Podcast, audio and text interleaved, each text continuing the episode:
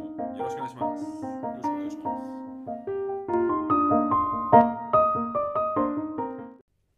はい、今週はですね、スペシャル版ということで、まあね、日本に帰ってきてるからね、はい、日本の帰ってきて、で今はですね、えー川口湖にいますね、そうですね、はい、川口湖に一泊二日で旅行に来てまし来てて、ましてはい富士山が目の前に見えるというこの、うん、でもさっきさあの、うん、散歩した時に気づいたけど、来たことあ ったね。そうだね。うんなんかね、さっき一番最初に着いた時に、なんか見たことある景色が多いなと思ったら、来たことありました、あの大学の時にね。あるね。うんあのなんか遊園地に来た時に泊まったんだよね。富士急、そう、サークルの、あ忘れてた大学多分四年生とか多だ分ね、 4年とかだと思うんだけど、そう春春かなんかに。そうっそう。ていうのを思い出して、あそういや15年前にいたわね、ここね、みたいな感じで。っそうそうそう。ていうところでしたね。はい、まあ、ホテルは違うけどね。そうね、こんな感じでうん川口湖に今週は今週というかね今日は泊まって同じ部屋でなんと1年に1回か2回あるかないかとうん録音をしてますけども録ね。音してるうんいや日本ねいいっすね今年は何なんあの今年っていうかうん今飯回うんいつものローテーションの飯みたいなの行ってるわけラーメン屋とかさそうね寿司ラーメンあとはイオンモールで買い物とかユニクロとかあじゃあ別にこの飯は絶対食うみたいあなのるあるあるああるんだ寿司はまあ愛ちゃんの、まあ、奥さんの実家の近くの、まあ、銚子丸っていう寿司うんとか、まあ、銚子丸その銚子丸の中のみやびっていうちょっとグレードの高いところに今回初めて行っておう、まあ、高いですもそんな変わんないんだけど、うんとかあとラーメンは成田家これは千葉の名店ですねああそう成田家ですこってり派で、まあ、まだ行けてないのは大倉あこ僕れらねは行きたいですねまあ、で、ううんん、和和食食和食和和食食ね予はい約を取ってる28だっけな言うてでも来週にはもういないんだよね、今年はそう31に帰るから、うんなんかね1月1週目のフライトチケットがもう暴騰してていくらぐらいだったんだっけ1人40万とかは 40万うんだから往復でいや片道片道片道で40万うん、バカじゃない片道っていうかそのそうね1月あ違う往復かの往復であのうんさすがにないようんあの1月の第1週に帰るというフライトは40万したとそでそれを3000ドルぐらいなんとかう無理と思無っ理てと思っていくらにしたの1月あ12月31だと多少は抑えられるちでょもっ半額とかにはならんいくらか忘れたかあでもまあまあ半額ぐらい半額はならない、まあそれぐらいかな。あうんーまあじゃあ30万そう弱ぐらいそうねあー、きつい20万強。きついなやっぱね、でも東京今回というかか帰ってきて思ったのは、うんみんながこう、いや、観光客多いよって言う言うけど、それを肌で感じた。今だってさ、と泊まってるホテルもさ、まあ外人が多い日本あんまいないじゃん。うん、あのそれはねあれ今が25日であってうん、普通にあ。働いてる時間なんだよそうだよね。あ月曜日だしそうね。あ、うんうんこんな日に旅行するのは、まあ、外国人だけだようね、ん外国人大体もうさクリスマス休暇に入ってんじゃんそうだね。みんな、あの、日本をエンジョイして、感じで。でもやっぱ街歩く人、あの渋谷とかもさ、うんあのスクランブル交差点とかもこうい初めてあは一世をこう連れて初めて行ったわけあああはのストローラー引いいて、はいはやいっぱでもねこうやっぱ写真撮ってる人すごい多いしなんかやっぱバズってるじゃん何そがの渋谷のあの交差点とかさああインまスあタ新しいからねそうするとなんかみんなこうやっぱ今円安もあるし外国人ばっかあれ旅行ってみんな言うんだけど、んやっぱ行って初めて思ったやっぱ多いわああいいこいいことだと思うけどねあでもね渋谷まあちょっと渋谷の話だから言うけど、うん渋谷はねもう若者の都市ではないらしいねおっさんの街になったらしいマジであのねこうあーちょっとビジネス街っぽいなってるないやまあビジネス街はまあ昔からなんだけど、うんもうそれがもう言うて渋谷にそういう例えば IT 的な、うんえー匂いがしだしてからもう十数年経ってるわけだまから、あね Google が戻ったよね Google も戻ったし、あ GMO はずっとあるし、それ以外にも、まあ、サイ・ゲームスとか、あうんサイバーあサイバーエージェントね、うんとかそういういろんな IT 系会社がずっとあり続けてるし、うんビジネス街となっちゃって、うんおっさんの街なんだよもじゃあ若者はどういったう若者もねあのまず清澄白河とか行ったの 違うかなんで清澄白河 なんですなんかカカフェが多いっていうイメージうん、あのどこ行ったのなんか最近見たネット記事では若者は地元志向になってきてるとうん地元志向っていうのはあの別になんつうの田舎の地元とかじゃなくて、うん例えば高円寺とか、うんうんえーまあ、三鷹とか、うんまあ、中央線でいうな、うっんていうそういう自分が住んでる地域でうんいろいろと完結するような生活をしている、なるほどうねんあのわざわざ渋谷とかに出てうん若者文化みたいなのを発信するようなうん時代ではない、ネットギャル文化とかじゃないんだもと情報はもうネットで手に入れてんあとはそこで生活消は費してローカルとそうで彼らが、えー、思考するのはそのうん発信文化だから TikTok とか、はいはい TikTok、えーまあ、Twitter とか、まあ、 TikTok アカウント持ってる持ってないけどうん見てはいるけどうんあのそういう要するにさこうどこかに行かなきゃそれが、うんえー消化できないっていうようなうん生活じゃないらしいんだなよなるほどね変わったんだよねその様式がまあ俺らもおっさんだから、あのうん俺たちの世代はさうん例えば原宿とか、うんえー渋谷とか、そうねまあ、そういうところに行って、うんえーま買い物したあ、り買い物したりそういう文化でうんああだこうだしたりとかさ、うんあと CD とかもさそういうところに行って買ったりしてたでしょ、そうねタワレコとかねうんでももう今はそういう時代ではない、そうね情報は別にどこにかに行かなきゃ手に入らないわけじゃなくう、んうん確かにでそういう自己顕示欲みたいなのを満たすのもうん別に渋谷に行かなきゃそれが満たせないっていうわけでもない、だからそのか増えもう人はやっぱいっぱいいたわけよ、うんだからそういう面で言うと若者がいたんじゃなくて観光してる人がいっぱいいそたれだから観光地なんだよもう、あの観光地かつ、兼ビジネス街みたいな感じでもうおっさんしかいない、はいはいおっさんおばさんしかいないみたいなねなるほどねだから今その若者文化ないし若者がどこかに集まりってるなのいんをだ、じゃあ確認したいっていうようなまあことがあったとしたらうん、フィジカル的にどどそういうスペースはないいやまあそれゼロじゃないと思うよ例えばあ下の北カフェとかね、ううんんなんか有名なカフェとか、有名なそういうイインフルエンサーが来る、うんああだこうだうんみたいな、そういうのとかあると思うんだ、うんコンカフェとかねうんあると思うんだけどまあそういうのが局地点的になってきてうん町としてその文化がどうのみたいなのは、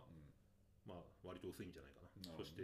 若者は金がないからんで昔と違っ昔もう昔だってなかったけど、うんもっとないからうん物価上がってるしうんってんでもう無料で手に入れて無料で消費するなるほどねっていうね、そういう時代ですよ。うんまあ、 俺らが時代語るのもちょっそうねと笑うけど、そうだけどまあ俺は街なんか行かないし、本当はどうか知らんけど、そう言われてるね。なるほどね、なるほどなるほどまああとはあれですね昨日 m 1をはなんかすごい久しぶりに見た、ああ、M1 ね。うん面白かったねまあ、俺も見たんだけど、ね、まあ、いや、面白いよ。面白いんだけどね、なんかパンチが効いてなかったな、やっぱ。あー今思い出すとね、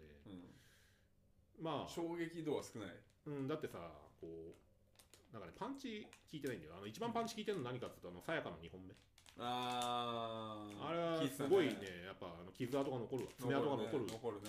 うん、だから覚えてんだけど、うんじゃあ、確かに、令和ロマン優勝しました。うん、令和ロマンのネタ思い出せるあの日体大の更新のやつは思い出せるけどああれ一本目じ一本目、うんゃん。うん、だから確かに面白かったなってのはわかるんだけど、うんうんうんうんすごいね、こう、あこのネタでもうすごいな大爆笑したわみたいなのは確かにミルクボーイのあの衝撃はないかもねそう、あの、俺、その去年のウエストランド、うんうん面白かったね面白かったでしうょ。んあれもうやっぱパンチ効いてたのよ。うん、 M1 にあって、R1 ない夢。夢 あれはさ、こう、あまりにも 衝撃的というかさ、こう、思い出すじゃん笑えるね、うん、毒そもうあるしいうのはね、ちょっと今回ね、薄かったなってのはね、なるほどねまあ、個人的なうん感想としてあるかな。うん面白かったは面白かったけど、うあと、全体的に面白かったかっていうとね、そうでもなかった気もすんる。うん令和ロマンとヤーレンズとはう、さやかの1本目はまあまあ面白かったけど、うんそれ以下、うん、ちょっとねいまいちね、思い出せんし、うんネタも大して、確かにうん、って感じでね、うんまあ、まだ、あの、1回しか見てないから、まあなんとも言えんけうんど、って感じ。なるほどねどうすか最近は年末ですけどいやー、まあ、 ね、大した変わんないっすよ。うんまあ、仕事をそろそろしないとね、ぐらいの感じ。うんあああいつも仕事、いつも無職だけどね。いつも無職な感じだけど。 まあね無職キャラ定着しちゃうからねそうそしうそょうがない。まあ、別にね、あの、生きてるからね俺は別にあの食ってくのに困らなければそれでいいタイプうだんかうら、んあの将来の不安とかどうでもいいんで。まあね、うんまあ、今回はねあの一世息子もあ息子でかくなったね一緒に一緒に生活ね、あの旅行に来てくれてあとね町田の実家にも、うんああそうね来てくれてうんいつも、まあ、お世話になってますからねえ息子でかくなってんで全然泣かないまあ俺といーるそうね泣かめなっくてちゃ懐いてるよね周なんだろうねすごいな俺大体子供に怖がられるんだけどねいや人見知りされる普通人見知りするけどうんあの一世、ね結構人見知りするからね、俺の義理の甥っ子とかもねあのすごい人見知りして、うん、泣かれるでしょうん、泣か顔れる的しに泣かれる泣かれるしあんまりね近づいてこないんだけ ど一世はそんなことそうなくだてよねニコニコして近づいてるなんか珍しいねうん、うん、そうねまあ珍しいかも、まあ仲良くねしていきたいよそろそろね言葉話すようになったら、うん、少しずつね、うん、したら面白いかもね、いいかもしれないね面白いかもねまあそんなわけで今年最後のサバイバル行っていきましょうよ、そうですね、はい、サバイバル映画は。今週はですね、まあ別に今年最後だからなんか特別なものってのはないんだけど、まあ、これは結構ビジネス的にも、あのたまに出てくる、あの、これ単語なんだけど、はいウィールハウスっていう、フィールハウホイールハウス、ほうほあのホイールハウスね、うほウィールハウス、う、ん、単語この単語。ほ例えば、This is in my, in my wheelhouse、うん This is in my wheelhouse、うんって言うとどういう意味だと思ううう、ん ?Playing games is my、あれだよね Is ホイールハウスっ my てあれだよねあの車のさうん、タイヤのあ入るところのことを指すよね違違う。ウィルハウス。そそういう意味味ではない違うね。あ違うの違うね。ホイール、うん、そうね。あの、車というよりは、車と関係ないんだ車はないけど乗り物は関係ある。あそうなんだホイールハウスってあの車のタイヤのうん、あのそれホイールハウスっていうのって言うんじゃないかなと思うんだけちょっとググっていいど、うん、まあでもも関係ないんだウィールハウスって、うんあの元の意味は、うんそのまあ前に週も言われたようにちゃんとその語源を調べろってことでそうそう今回これ取り上げるってことでその俺のそのい言いたい意味じゃなくて語源も調べたんだけど、あの船の操縦室お操縦艦おこういうこうはいいうはいはいはいあるじゃん、うん船のそれをのそう操縦室ってのはウィールハウスっていうわけ、へえそうなんだうん、あそこのことそうへえ船長とかいるとこそおうーでそれが発展してまあさすがにビジネスのうんあのえーじゃあ社長室みたいな感じ社長室じゃないそのいわゆる家事を取る、あのまあ部屋要はビジ家ネ事ス取り部屋、はいはいはいはいうん This is, my, this is in your holy house とか It's in my holy house とかうんなんか Writing a novel is not in my warehouse っていうと、うん小説を書くことは俺のホイールハウスではないっていう言い方ねでこれどういう意味かっていうとその家事を取るっていうのから延長して、んその人の得意分野とか専門分野っていうのおーだからなるほどね playing a game, playing games is my warehouse, is, is in your warehouse っていうと、うんゲームをすることは週の一つ、まあ、one of your なんか warehouse 前もそういうのなかったっけちょっと忘れちゃったけどそういう前のビジネス英会話でさサバイバル英会話でさあると思うよ。あの、得意な分野。ブレーダンバー。あそうそうブレアナバーナーとかさブレーダンなんバかー。そういうのいいろいろ言い方あんだねそう、ブレーダンバーラは、なり得わ意いと分野か、まあ、得意分野っていうか、それで飯食ってるみたいな。うんで、ウィールハウスは、専門分野とか、得意分野。うんじゃあと、ちょっとニュアンス違うわけだねちょっと違うと、なんかそれもっとこれを得意としてるみたいな。だかあら、なんだろう、そう、あの、This is in my p o r t だから、I need to find what is my wheelhouse っていうと、私のその専門分野をが何かを探す必要がある。ー I need, I need to find what is my wheelhouse なるほどっていうと、ちょっとスラング的に、この俺の、私のその得意分野、専門分野を探す必要があるっていうな文るほ法ども使うし、playing games とか playing tennis is, my, is in my wheelhouse っていうと、専門分野で、not も言えるし、だからうんなるほどね this is not in my wheelhouse っていうと、これは私の専門分野ではありません。それはどういう時に出てきたわけ普通にビジネス会話で。うん毎日使う毎毎日は使ううのかでもまあ、会話の中で出てくる。うんで最初俺知らなかったホイールハウスってホイールハウスなんなんぞやみたいなきバッて言われたから出てくるバンってで聞いたわけいや聞かない What is ホイールハウス言わないでしょ言ったらもうこいつやべえなんかなるから急いでググるああやっぱそういうのはさ聞かない知らん単語出てきてもその場では聞かないんだあのその関係性によるだーってかもしれきてない関け係性によるしバーって文脈しかもお客さんだどし、はいはいあおバーっ客さてん文と脈して出てたんであー you know, This area is not in my in, enough your house って言われてでバー会話が続くわけうんうんで大体会話ってゲスできるじゃんはいはい This is not in my warehouse って言うと、うんふん多と分か言っ そのて、あ Yeah, I know, うん yeah, I understand とか言うわけ。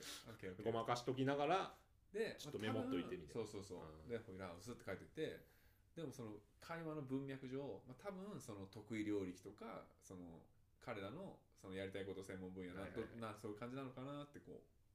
ゲスしう、ベてースして、うんまあその会話終わる、でえこコールが終わる、Google、ホイールハウス、なるほどあみたいなー得意分合野、って専た合門っ分野。てたみたいななるってほどいうことがあなんかまああったね最初の方は、うん俺はなんだろうそうね結構まあうんあでもさっきさあのうんさっきゴロゴロしてた時にさうんトイックのさ例文解いてた時解いてたねうん解いてたけどう 大体大体それゲスしてね 大体合ってるからねん そうね 適当でもそうそうだから当たるもんだなとそ思っうそうそうまああれはうんそうねだから、てまああれはちょっとさ説問が説問じゃないやあの回答がさひどいでしょあまりにもあのあっちこっち行き過ぎてこれはないだろみたいなのが多すぎるからだって「Today is なんとか 's last day retirement」とかっていう、うんその文章に対する回答回答は何かみたいななんか例えばうん「明日はともこさんのあのリタイメントの日です」っていう説問に対してう会話が「Oh, it's nice to meet you」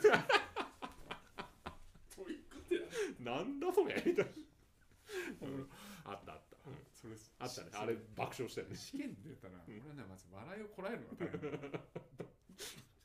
大変 そうね「nice to meet you」じゃねえわまあちょっとねこうまああれはあの本番ではなもうく一て個さう、んリタイメントの、うんが多分、タイヤルに聞こえるんだよね。ああそう I'm tired too とかなんか言ってたじゃん。ああ言ってたね言ってたそれで逆にパニクる。そうだからねあのある程度まあ別に俺は英英会話圏に住んでないけど、うこんれはイエスできるでしょこれはないだろうみたいなのはやっぱ分かりやすい、イエスできるのよ。うんまあホイールハウスもそういうのでね、うん出てきた時には気づくんだろうねそうだから、でも、しこうで出てくるからたまに。うんその時にびっくりせず、あ、ウェルハウス、あ、サバイバルで聞いた。うんこれは得意分野。ってことで、覚えてください。なんかよく使い方は、in my ホイールハウスとか、in your ホイールハウスっていうと、私の得意分野なるほとか、あなたの専門分野っていう、そどの使い道が多いうん、でしかもなんか野球でもなんかホイールハウスってその彼なんか打者の得意なコースとかコースとかあそうそあうなるほどねっていう意味があの野球ではあるらしいです。あなるほど、はい、じゃあ今日はホイールハウスということでこんな感じであの特別編の、まあえーサバイバル映画と。いやまあでじゃあ私のホイールハウスをこの後そうですね披露さあせていただくということでの週のホイールハウスとはいいうことで、えーとりあえず、えーホイールハウスということでした。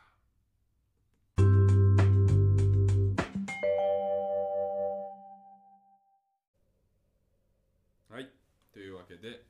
えー今週もうんサバイバル英会話が終わったということで、えー週のホイールハウスと。ホイールハウスの方でということで、えー今週この特別編どんはな、いえーコンテンツを紹介してくれるんですよしょうか今日ですね、あのーまだ終わってないはいはいはい漫画をちょっと紹介しようかなと思うんだけども、はいはいはいあのねまあ名前から先に言うとですねうん「すみにごり」というやつです、炭濁りはい聞いたことないうん、聞いたことないと思う「すみ」は「住む」の「住む炭濁りはいはいはい」でこれはですねかなりえぐい漫画ですあの今までにも結構えぐい漫画って、はい多かったね、うん紹介してきたと思うんだけど、結構えぐい、うわ絵的にはねまあそんな怖にくない絵まあうまい方でも下手な方でもないなって感じくでっはあるんだそけど怖いよこの絵これこれでしょ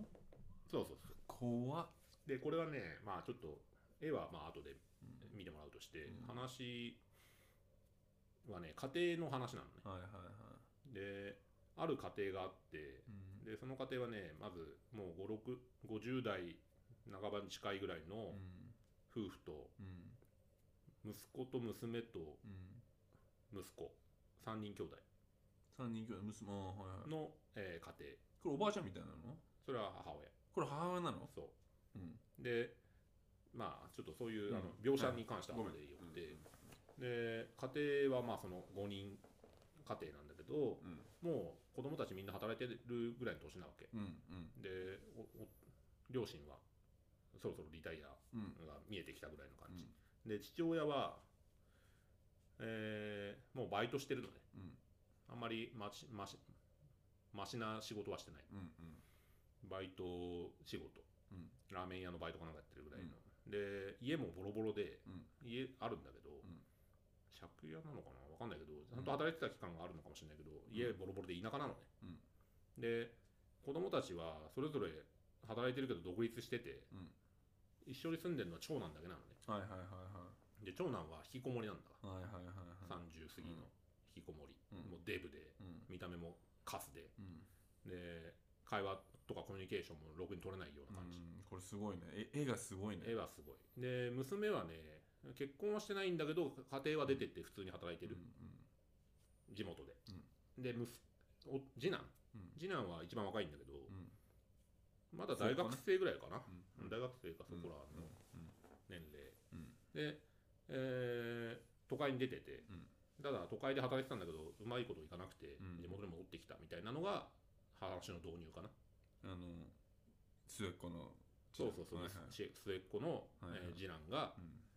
都会で働いてたんだけどなんかちょっとうまくいかなくて戻ってきたみたいなのが、うんそういう家庭の話導入ねううんんでこれがちょっと家庭崩壊してないんだけど、うんそれは外側だけで、はいはいあはのかなりえぐい、まい中あ、身裏事情があるんだろうね、うんうんで母親がね、あのー病気病を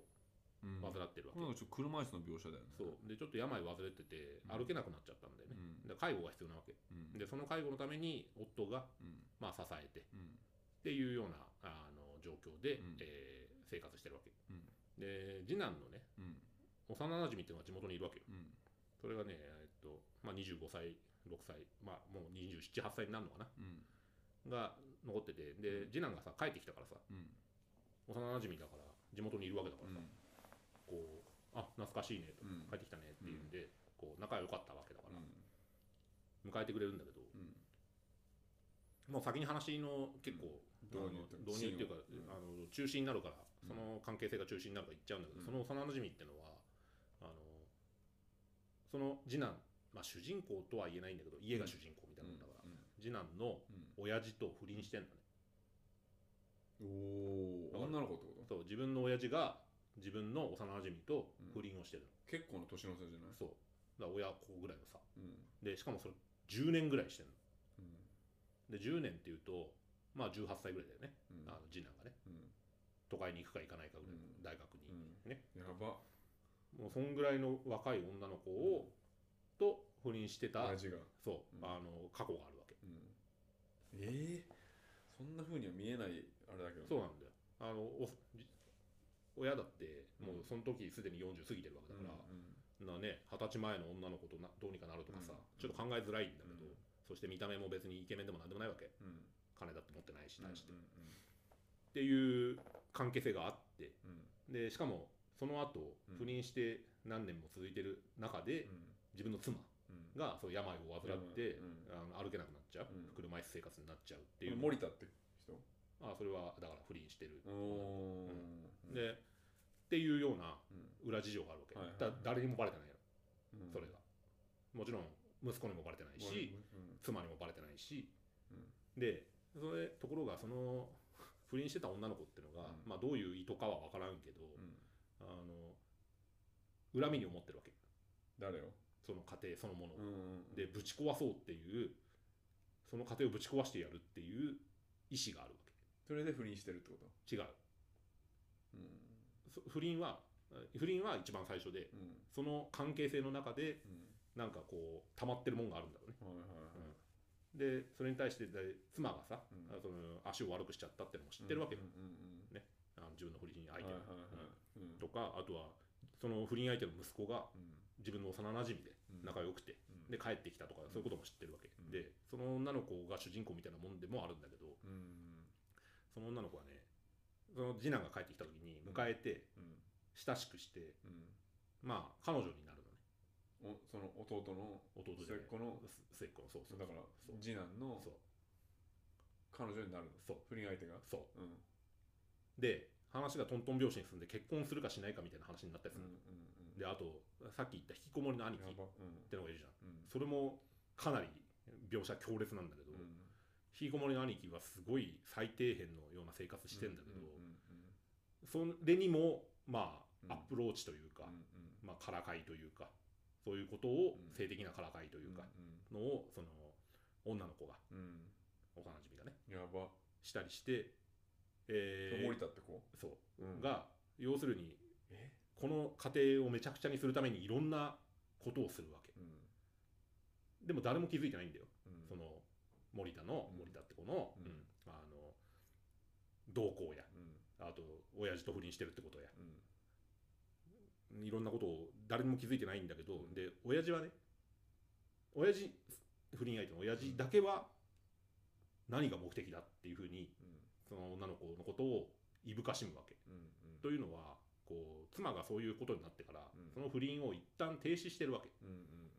関係をやめてるのね夫がねそう、んで本当に守るべきなのは気づいたと、うん本当に守るべきなのは家族なんだう、とんうんうんお前じゃないっうんてことで関係を解消しようとするんだけど、うんそれを許さないわけうん不倫相手の方はうん今更何言ってるの、うんみたいな感じでね、そうだねうんうんめちゃくちゃにしてやるってことね、そういうそういう恨みかなと思ってたんだけど、それが それをまだや続いるてるでしょこれ続いてるけどそろそろ終わりそうなんだようね、んあの息子に近づいてうん恋人になって、うんで息子ははっきり言ってその関係性の中では一番弱者というか、うんあのもう手玉に取れる利用されてるそう手玉に取れるわけもう親父を親父をギャフに言わせるためだけにうんそういう関係性になってるわけだかうら、んでプロポーズするしないみたいな話になってるわけだから、うん一番のねもういい面の皮だよね、うんとかあとお姉ちゃんもいるんだけどお姉ちゃんはもうさサバサバしててうん切符のいい感じなのにでその女の子のことも小さい頃から知って気に入ってるのに、うんえーまあそういうことになってることもつゆ知らずうん家に迎える気でいるわけだようんあと不倫相手の妻もうんもちろん自分のことを知ってるわけ、うん田舎だからさみんなん知り合いなんだそよう、だねうんでも不倫のことは知らない知らない、うんそうでそれをどうにかしてばらすためにいろんな手段を取ったりして、うんその家に毒をまき始めるわけっうん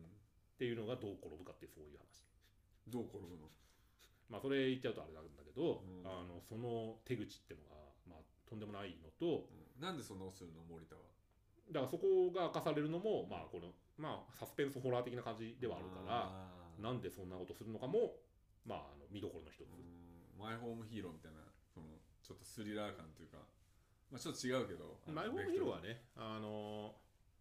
ちょっとサイコパスな親父がさそうそ,、だねれでも家庭を守りたい、うん家庭のためだけにっていうぶっ壊れてるからねようなところではあるじゃんうこれはねもうなんかそういう女の情念というかん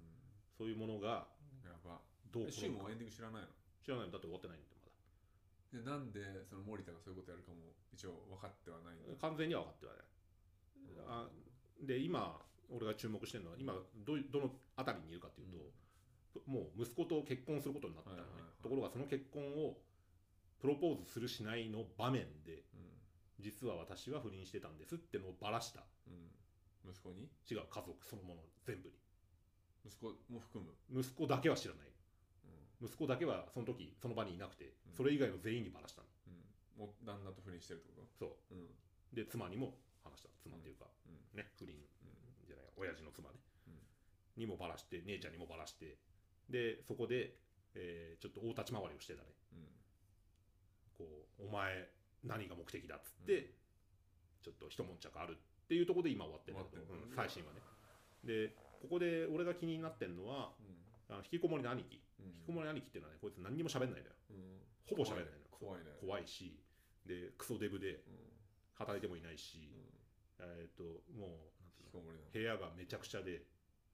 あのカオスっていううかんもう最底辺の生活、うんでも実家だからうんそこにいるうん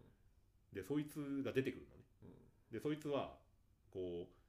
好きか嫌いかは置いといて性的に盗作してるのね、盗作うん、うん性的にちょっといかれたはいはいはいうんあの男なわけうんでその森田っていう不倫相手の女の子に対して、うんまあちょっと歪んだうん性的な、うんえーまあ変質的な思いがあってうんで息子と結婚息子じゃない弟と結婚するっていう話やうんあと父親と不倫してるって話をうん知ってうんでそのなんか修羅場になってるところにうんふっと現れるんだようん息子がその引きこもりのうん兄貴が。っうんてとこで今終わってんだけど、やばじゃあなんかき鍵を握ってんのは兄貴ってこまあ、鍵かどうかは知んないけど、兄貴が何をするのか予想はつかないじゃん。うんそんな何にも喋んないわけで。で、心理描写とかも、この漫画の中に出てこないの。と兄貴も顔今しあれだけど怖いよねそううんで、これはね、まあ、そういう崩壊過程の、うんあの、行く末を描くっていうね、ん話でねす、げえまあ、エクストリームななうん関係性で、これギャグ要素ないのないね。で、絵がちょっとギャグっぽいけどそんなことないんだ絵は、まあ、ちょっとコミカルではあるけど、うん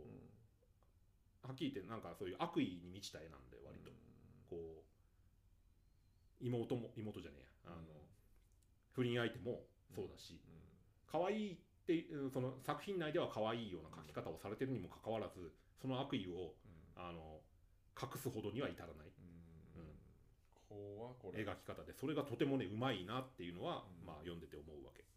でこの漫画の中で最も純粋で最もものを知らなくてうんあの情報がうんなくてうんそして洞察力も薄いのは、うんまあその結婚相手の次男なんだけど、うんそれがいかにピエロかってのはさ、うんこれからつまびらかにされるわけだよねう、んだって不倫してたのも何にも知らな知い、らないんだうん、でそれをバラすバラさないで修羅場になってってのも知らない、知らないでプロポーズの指輪を買ってくるなんていうさ、うんあのろくでも もういい面の皮うんな立ち位置でいるわけだからうんでこれがどう崩壊するかみたいなのをここからねなるほど多分もう最終回近いと思うんだけど描いてる、やばうん、これはね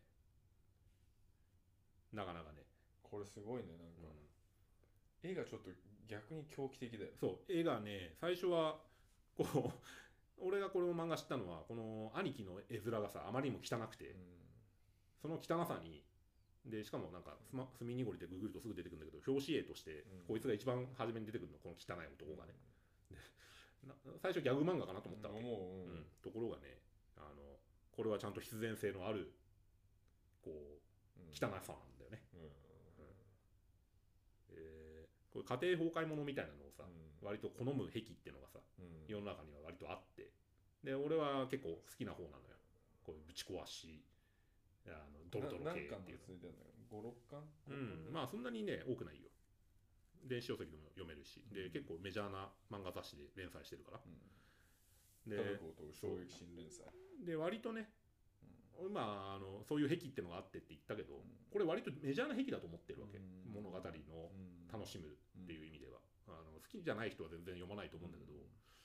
きな人はねこんなんばっかり読むんだよねんでまあ漫画がそういうめ側面があるからねあるある。だってこの前、この前っていうかだいぶ前にやったけど、血の輪立ちなんかうもちさ、の私ねもう家庭崩壊の極致みたいなもんじゃん。怖いよあら家庭だけじゃなくて精神崩壊でもあるけど、うんこれもね、あの、あ、同じ、実は同じ雑誌でやってたんだわ。雑誌でやってるんだわそうなんだ血の輪立ちのやってた雑誌で連載してるから。怖いこれで、まあ、編集者、編集長とかがそういうのが好きなのか、うん、あの、どういう意図でね、連載してるのか知らんけど、俺は、まあ、ドストライクでね、でじゃあ俺の、うん、それはま あなんですけどなんで好きかっていうのをちょっと深掘りする気にはあんまならんけど、うんあのこういう背景だとか、そういう登場人物の精神描写だとか、うんそういうのにねとっても興味があるわけなんですよね。で別にあんま興味ないって人にもこうやっぱ人間の多様性みたいなのをねうん知る上では非常に助けになると思うわけでして、うんでこの絵はねまたエクスちトょっリームと怖いもの見たさっていうのはそうそうそうそうそう、それははねやっぱあると思うで小説とかでもね結構そういうのあるんだけど漫画だとねやっぱよりドラマチックに描けるんでねこれ絵がちょっとねそれを聞いてからこの絵を見ると怖いねうん、うん怖いよ、うん、結構怖いでよくあるさ漫画のテクニックでさ目にあのハイライトを入れない真っ黒な黒目にしてベタうん一色逆でに怖いみたいなそうそうそういうのあるじゃないうんそういう兄貴がそうだなそれそうそうそこうのそういうのであと黒目が異様に小さいとかね、ううんん、そういうのあるけどそういうのもまああのそういう昔からあるテクニックも多用されてるけどそれだけじゃないあのこの家そのものの暗さみたいなのをねこう表現するのがとってもうまかったりなるほどねあと乱雑に散らかった家だとかいいようんあとそういう最底辺の暮らししてるうん兄貴のうん生活様式だとかうんあとはもうサイコパスに近いようなあの描写だとかうんそこがねまあゾクゾクするおすすめですかこれとてもおすすめですあのねまあそういうこう聞いてらっしゃる方がそういう癖があるかどうかは置いといてあこういうのが好きになるっていうのがあるんだっていう、そういう人間の多様性をですね、はいはいぜひこの漫画から感じてほしいなるほどそして今この漫画がどう決着を迎えるかについそうだね楽しみてだね、うん、とってもね今興味を持ってるところで次の巻で終わるって感じ、まあもうねあと俺のこれ予想だけど、あと 10, 10話ぐらいかなと思ってる、うん10話あるかないかぐらいだと思ってる、うんもうほんとね、うんクライマックスに近いんで、えー今あの追いつくのは、まあ、決してアニメ化とか絶対し ないようなタイプだと思うんだけどでもね、ななんか深夜ドラマとかにはなってもおかしくないなそうねっでは思うていう感じの,、あのクオリティ高いんでぜひ隅にごりですねはい隅にごりです2023年、まあ、ちょっと今年の振り返りになっちゃうけど、うん40今これ40エピソード41なわけよおう結構やったね、うんでいやほんとこのちょっと最後にふさわしいって言ったらあれだけどちょっとこうまたパンチの効いたエッジの効いた作品うん、でまあ2023年を締めるわけだけどあそうですね。今年1年どうでしたかまあ、今年1年ね、まあ、あの、まあ、まあ いろいろね、うんまあ、いろいろあったけどね、まあ、プライベートは別に、うんそんなの聞いてる人も大して興味ないだろうから、うんうんいいとしてう。んコンテンツはね、うんやっぱ毎日のようにね、うん生まれてたね、そうだね発見してしまうんだね。うんで、今日もこれ選ぶにあたってね、うん10個ぐらいある中で、どれ選ぼうって思ってそうね選んだんだけど、ね、今この同じ空間で、ね1年に1回2回ある、うんなんかの感じスタイルで撮ってるまだまだまだね、まだまだあるんだわ。なんかいろいろリスト見てたねそう、まだまだあるから、うん あの、本当これからもね、うんやれる限りやっていこうかなと思いそうます。ね、まあはいあのマイペースでぼちぼちはい。来年もやっていければいいってぜ感ひ、じかな、ぜひ、あの、聞いて、えー今後も聞いていただけるなら嬉しいです。うんはい今年ね聞いてくださった方も、はいえーまずありがとうございましたと、あのお時間をいただいて、はい我々のこの、今ね年の締めにしたいと思います。ははいい。なんかこうね役に立てればはい。よかったとうんまあ、役には立たないと思うけど。役には立たない役には立たない 役には立たじゃなあいまけあ、どまも、た、あ何かの 気づきになればはい。そんな感じで。いいですかえー漫じゃ画あ面白いんで読んでくださいね。はいはい墨にごりですねはいじじゃゃああ、じゃあ2023年もこ今回で、えー終わりということで今年もはいまた来年また来年会いましょうはい